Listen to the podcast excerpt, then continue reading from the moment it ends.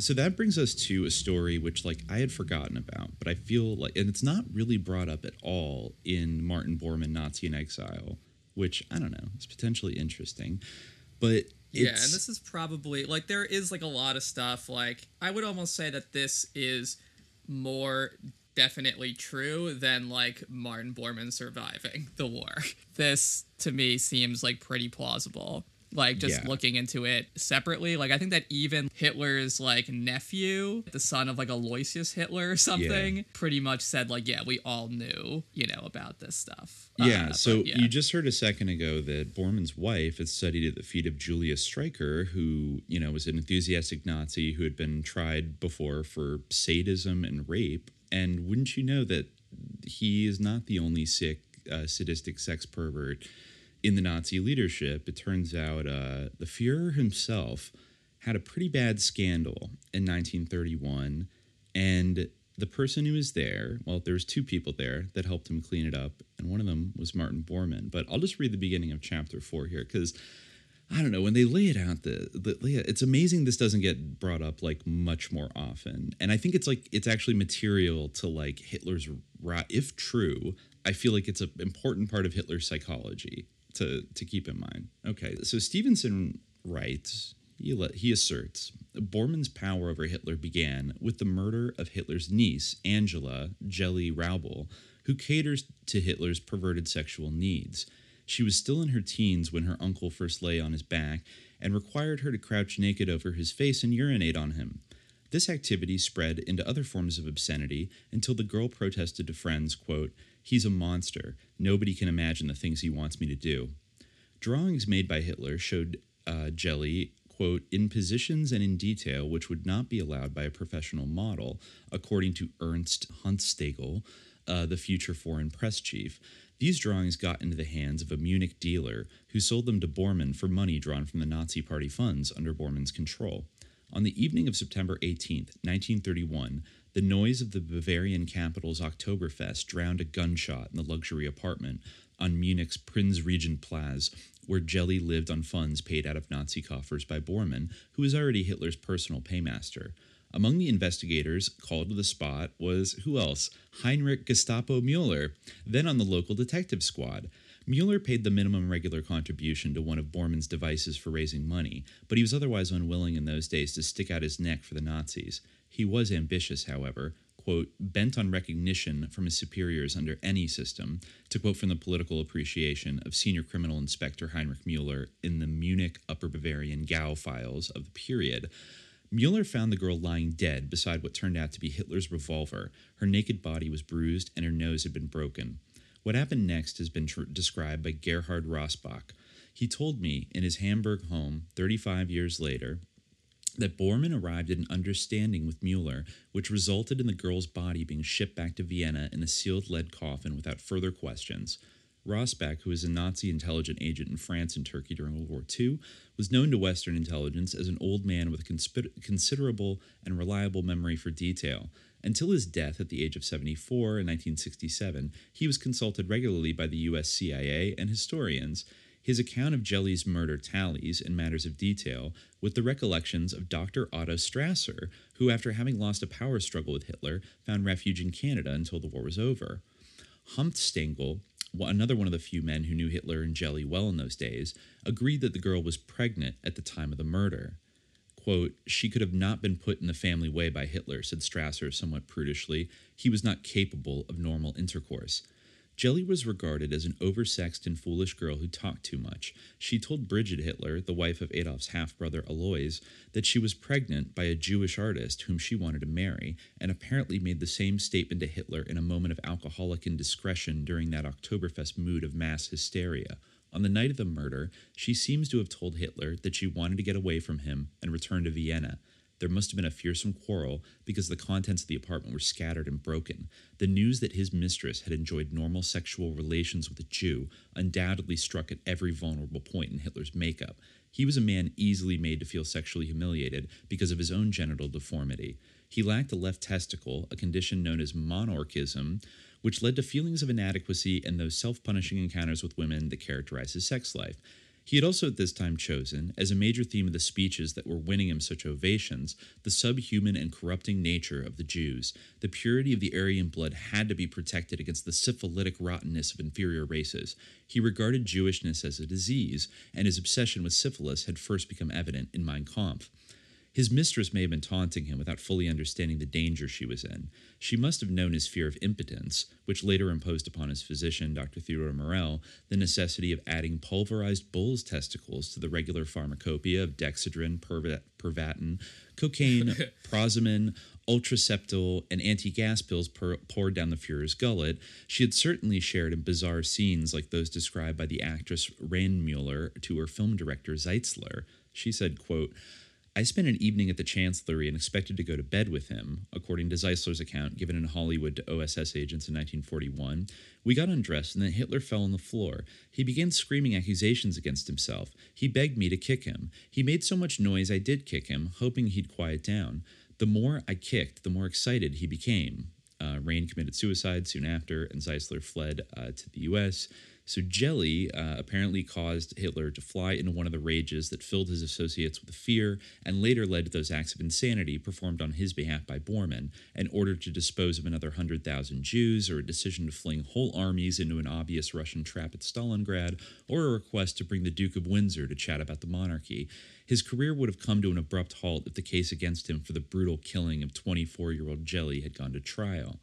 Heinrich Mueller would have not ha- would not have risen to the dizzy height of Gestapo chief with the rank of general if he had not had the wit that night in September to scoop up the incriminating evidence in Jelly's flat the letters which made it clear that she planned to leave Hitler and that she had been having passionate normal affairs with men he regarded as inferior, including his own chauffeur and bodyguard, Ernst Maurice, his personal revolver, which was demonstrably the murder weapon, intimate notes exchanged with the young Jewish artist, a reference in her diary to Hitler's godfather, Prinz, quote, that Viennese Jew, Okay. And, you know, they tack on something here that also I've heard before, but I didn't realize the intrigue went this deep.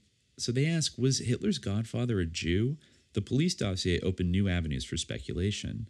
Bormann took possession of all papers in the case, and after Inspector Mueller got his reward and became Gestapo chief, a series of special Gestapo reports on the family background revealed that Hitler's grandmother had been a servant in the household of Baron Rothschild, and that her illegitimate son, Alois, father of Adolf, was generally supposed to be the result of an alliance with one of the Jewish aristocracy.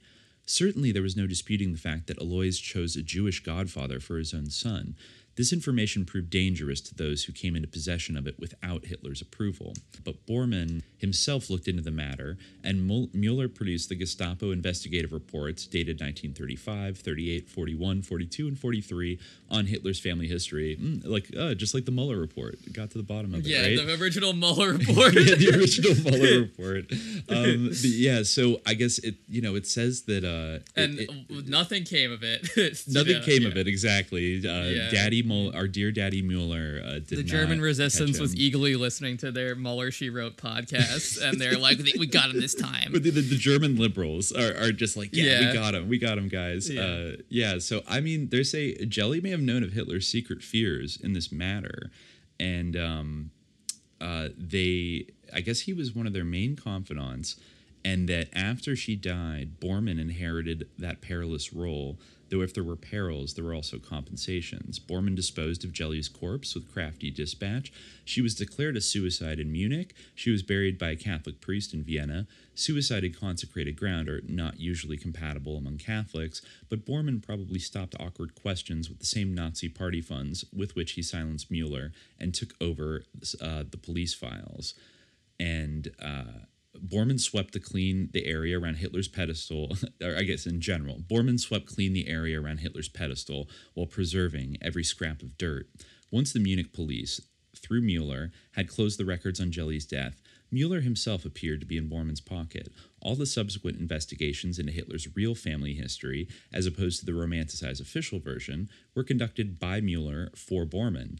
Most astonishing of all, Hitler's timid and hidden side, the second half of the split personality, knew about and secretly hungered after the Gestapo reports which followed the realization of his dreams, himself at the apex of the Third Reich and the Jews crushed beneath Germanic superiority.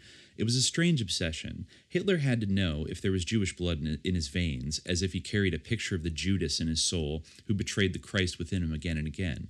Hitler and most of the men around him were Catholics, and during the war, the Fuhrer received communion. When he first came to Berlin and saw its luxury, he said that he thought himself Jesus Christ driving the money changers from the temple. The persecuted Jews were to become the visible manifestation of Christ crucified. The murder of Jelly, now that it can be reconstructed, shows Bormann instinctively playing on Hitler's fear of the Jew as an image of his own darker self. The reality of his family background was forced on him by his niece. Jelly was the daughter of Hitler's half sister, Angela Raubal. She had worked as housekeeper for a time in the Alpine farmhouse that became famous as Eagle's Nest. Jelly went to live with Hitler in the Munich flat, a safe 80 miles away from her mother. The girl chattered more than was good for her. She confronted Hitler with allegations about his grandmother, Maria Anna sorry, Schickelgruber, and the Rothschild affair. The tension she created apparently came to a boil during that 1931 Oktoberfest. There was, it seemed, a violent quarrel over Jelly's Jewish lover, in which she retaliated by demanding to know how Hitler could revile the very race of people whose blood he carried. She spat out the gossip, common in Vienna, that Austria's chancellor, Engelbert Dollfuss, had ordered an investigation into the family's Sorry, history. I slept some I of these. German names. Engelbert Apologies. Dollfuss. yeah, yeah. The scene is not hard to visualize. We know now that Hitler suffered from masochistic and perverse tendencies that made him grovel at women's feet, eat dung, and drink urine. Wow. We know now that he made the Jew a symbol of everything he hated in himself. We have the evidence of other women Unity Mitford, who tried suicide later, uh, Rain Mueller, who did kill herself, that he begged to be punished and humiliated in the bedchamber and then exploded into supermasculine outbursts. Quote, brutality is respected. The plain man in the street respects nothing but brutal strength and ruthlessness. Our people will be free when they learn to hate, hate, and hate again. Wow, okay. He was When- topping from the bottom. He's topping Uh, from the bottom. Yeah, like was- talk about pegging the. I well, anyways, Yeah, he was- um, he- yeah, he wanted uh, to peg the patriarchy. Yeah, Um, he was so- the patriarchy. he wanted. The, yeah, exactly. The the patriarchy. That's what happens when you peg the patriarchy. You get Hitler. You get Um, Hitler. You get a Hitler. Um, so yeah, you're right. It says right here that her brother, Jelly's brother Leo, accused Hitler of responsibility for the murder. But Leo Raubal was living at the time in Vienna, and he was never able to reopen the case. Nevertheless, he threatened so often to bring Hitler to justice that he died violently in the Balkans, where he was sent on military orders and where he was killed in 1942 in circumstances never explained. A son of Hitler's brother made the same accusation, but not the same mistake. William Patrick Hitler denounced Uncle Adolf from the safety of New York, to which he fled in 1939. The murdered girl's mother left Hitler's employ and married a Professor Hammitzsch in Dresden, where years later she said that Martin Bormann extracted from her a promise never to discuss the dropped charges against her half brother. The whole family specialized in intermarriage, and Hitler's relatives may have preferred not to wash dirty linen in public, anyways, especially since his relations with Jelly added incestuous undertones to an already squalid affair. Still, faint squeaks of disgust escaped from the Hitler Schickelgruber tribe from time to time. His full sister, Paula, changed her name to Frau Wolf and took a job addressing envelopes for an insurance company. After 1945, the Bavarian Free State confiscated Hitler's property and tried to return to Frau Wolf the contents of her late brother's pockets.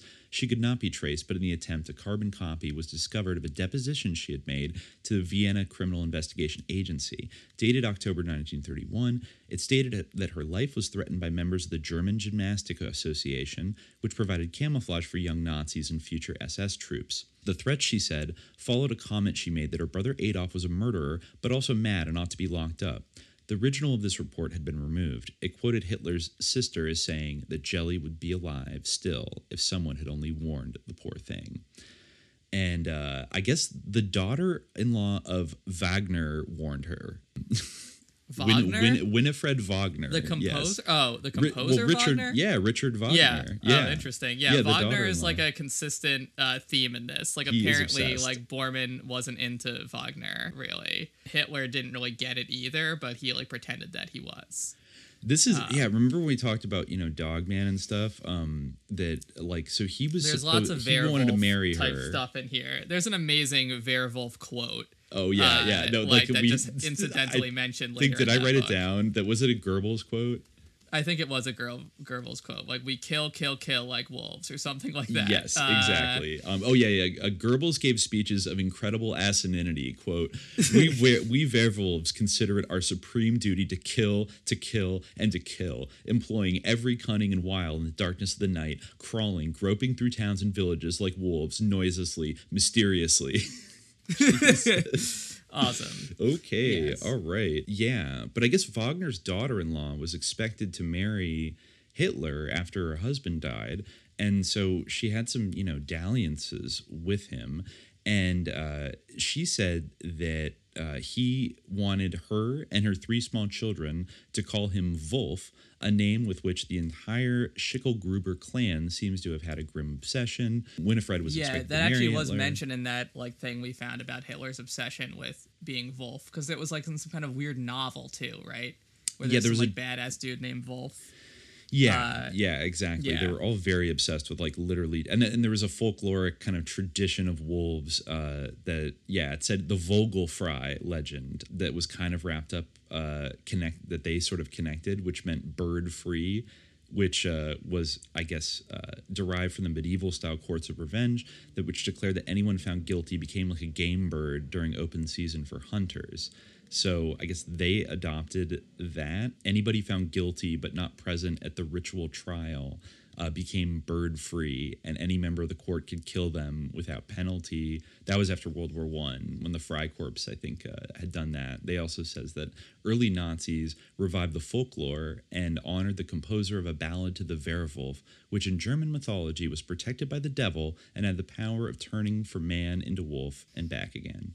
So they're like worshiping a devil wolf, Yeah. wanting to become one. Right, there is a Goebbels quote that was like God's protection has like left the like you know the country. Now we must like now Satan is in control. Yeah. And like but it wasn't like, you know, oh like, you know, the allies are winning. Like I don't think that's what he meant. I think he meant like Satan must like take command and like the werewolves must like go and be mysterious. And, yeah, like, we can't kill, rely kill, on kill. God anymore. Yeah, like, in God we don't trust. We we're pulling out Satan, folks. We're Yeah, invoking exactly. Him. Uh, yeah, Um yeah, pretty much. Um, Yes. yeah, Uh, so Hitler was an children. incestuous pedophile who murdered his niece, and Bormann. I mean, it it. It, it almost makes you kind of want to be like, okay, that's too neat of like a true crime like backstory for like the real, you know, nature of like how Hitler. Uh, but I mean, it goes deeper than that. Obviously, I mean, like it sounds like he murdered his niece for uh, it, that was wrapped. The murder of his niece was wrapped up in his psychological complex which may how crazy would it be if Hitler was in fact the illegitimate grandchild of Baron Rothschild? Um, Like what does crazy. that even mean? you know? Well, there is a couple of different. Do they mean like you know the very prominent Baron Rothschild? Because there might be more than like one Rothschild. Oh, there's has- definitely multiple ones, but whoever the Rothschild was that w- worked at the estate that I think Yeah. it was it might have been Louis Nathaniel de Rothschild who was an Austrian baron.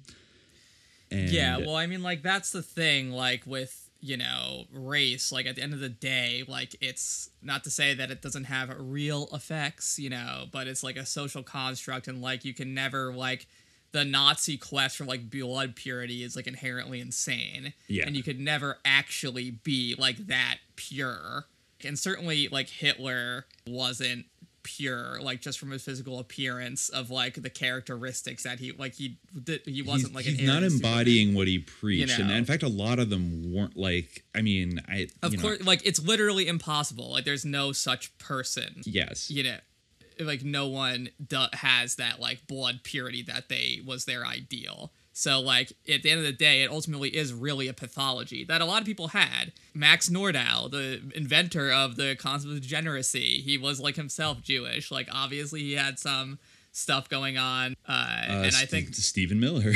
I don't know Yeah. what's going on there. Uh, Well, I mean, I think if you if you look at like some of the early propaganda posters or just like you know political posters that like circulated in Israel like post World War II. The guy who's like going to like make the desert bloom and turn the the fields uh, the, of the desert lush and green. You know the the sort of uh, representation of the Israeli citizen. He has blonde hair and blue eyes like he looks like a Nazi. You yes, know, exactly, like, exactly. Oh, there's that self hatred and that like desire for self purification. Like Yeah, is yeah. a deep seated thing that it manifests like in many ways. So yeah, really like a lot of the time I feel like anti Semitism in like the most extreme forms really does come down to. I mean, Jews always are like the internal enemy, uh, the the internal enemy. You know, they're never the Muslims. There might be from outside, but the Jews are always the fifth column, like within. And it's also like on an individual level, you know, the corruption.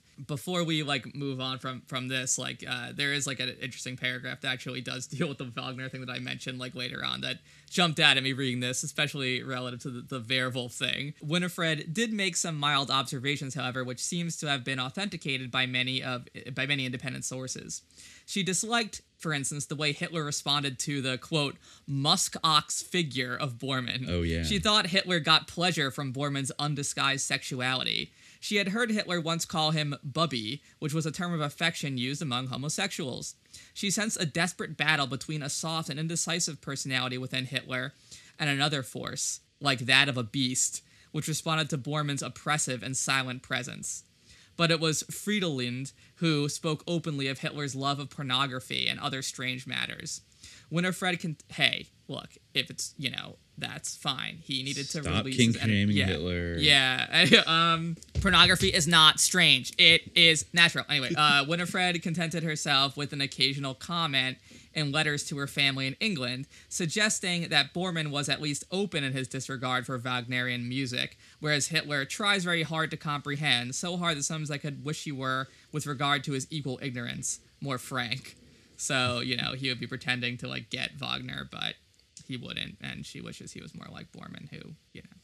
Yeah, that that Uh, is an interesting. Also, like the the hint of almost a, a kind of homoerotic charge between Bormann and Hitler. Yeah. That is, Um, I mean, I don't think Stevenson that- goes as far as just to, like say that's definitely what was going on, but it, he, Well, there- definitely s- says that he manipulated Bormann manipulated Hitler's kind of sexual frustrations and channeled them towards political ends.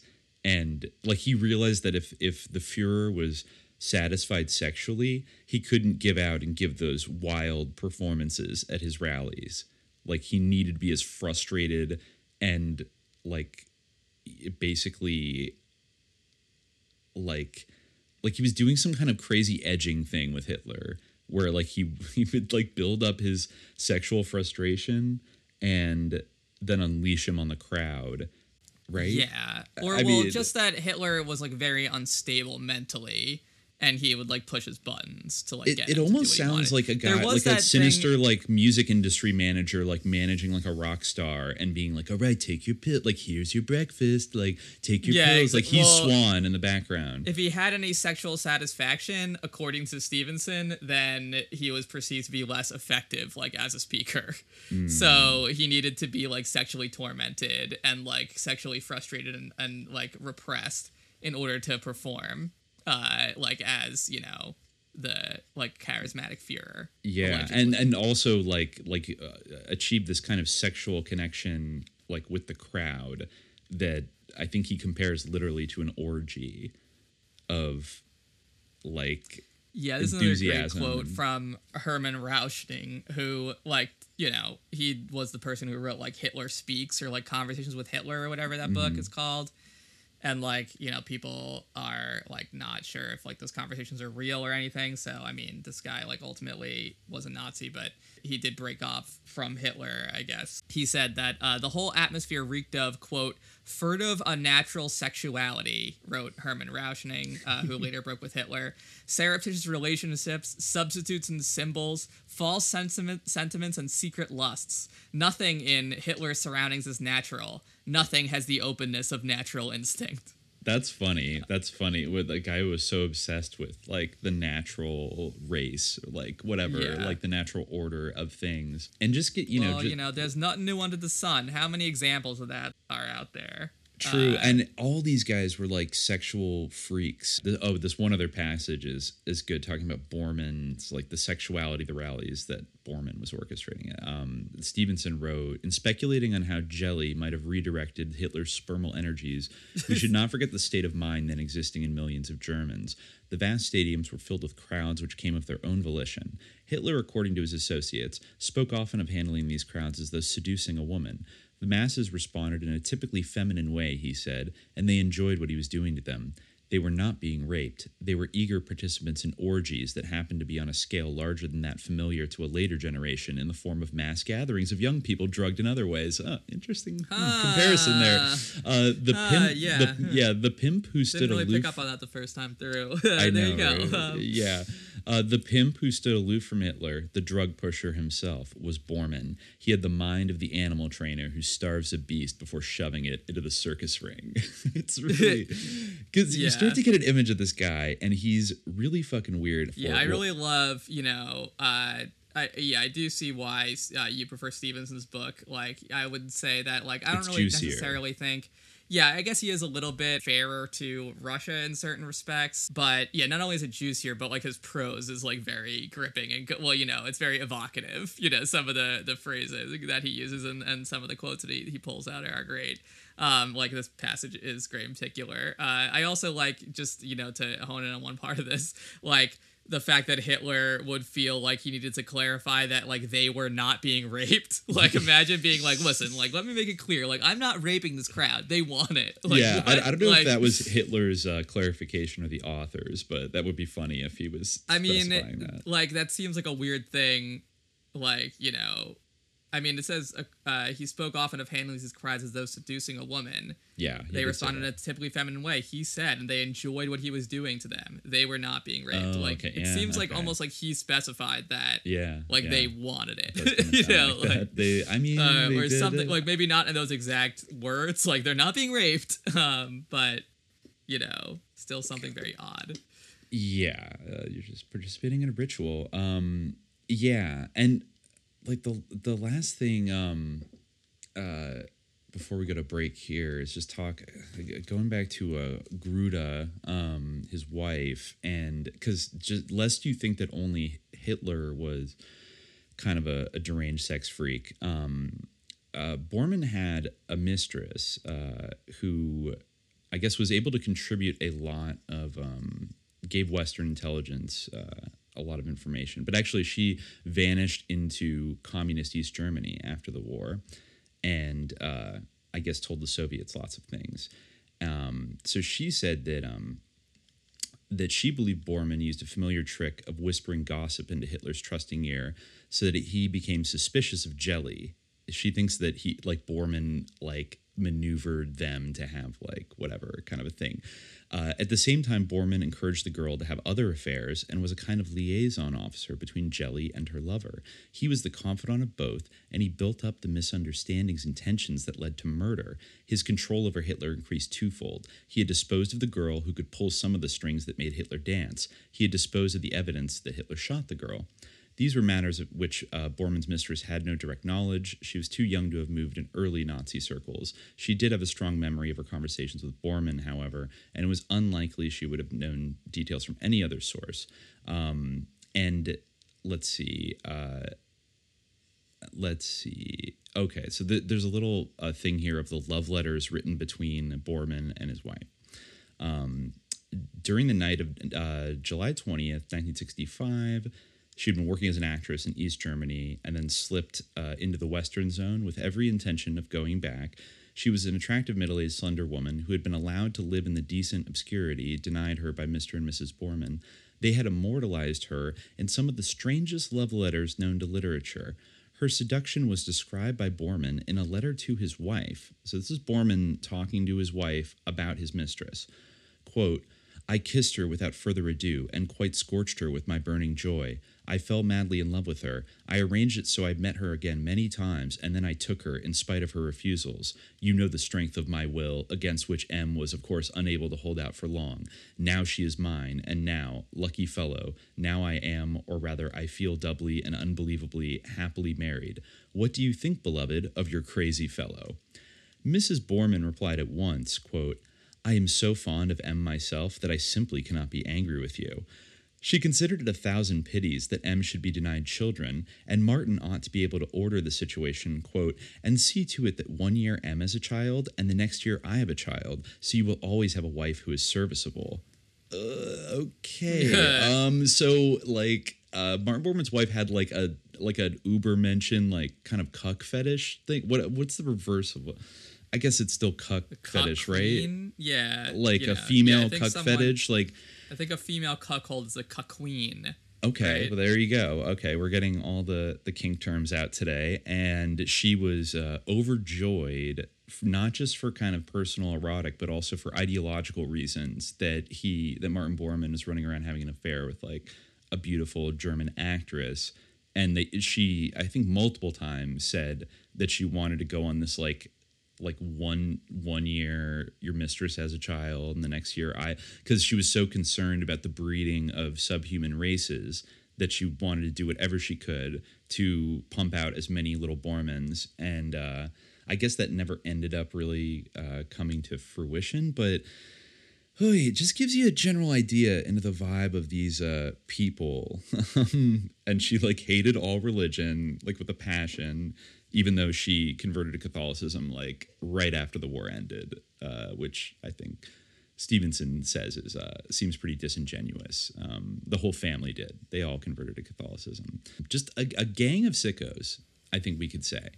Yeah, I kind of almost feel bad for Martin Bormann's wife because I almost feel like she couldn't really say anything else in that situation. Like, I don't know, like who knows, like what kind of like nightmare it would have been to be Martin Bormann's wife. But I mean, I'm sure she was seemed to be messed up in pretty down way. with it. Let's not assume that every you know wife was not down with what her husband was doing. I mean, she's down to the extent that she's like, "You're having an affair. That's great. Yeah, exactly. I love but, your I mean, mistress." um, and also like, Yeah. get her pregnant. Get her pregnant. Like you know, it's like this is this is somebody who is like deeply invested in building their empire. Germany celebrates May Day with the dictator making a triumphal drive through Berlin's sardine-packed streets. And it's a very tactless German indeed who doesn't switch his loudspeaker on when Adolf Hitler makes his nationwide broadcast from the famous pleasure garden. This occasion, he speaks of Germany's fight for freedom, a fight that he says will go on until that freedom is fully recognized by all. And then the air vibrates as the dictator leads a hundred thousand in the Nazi salute.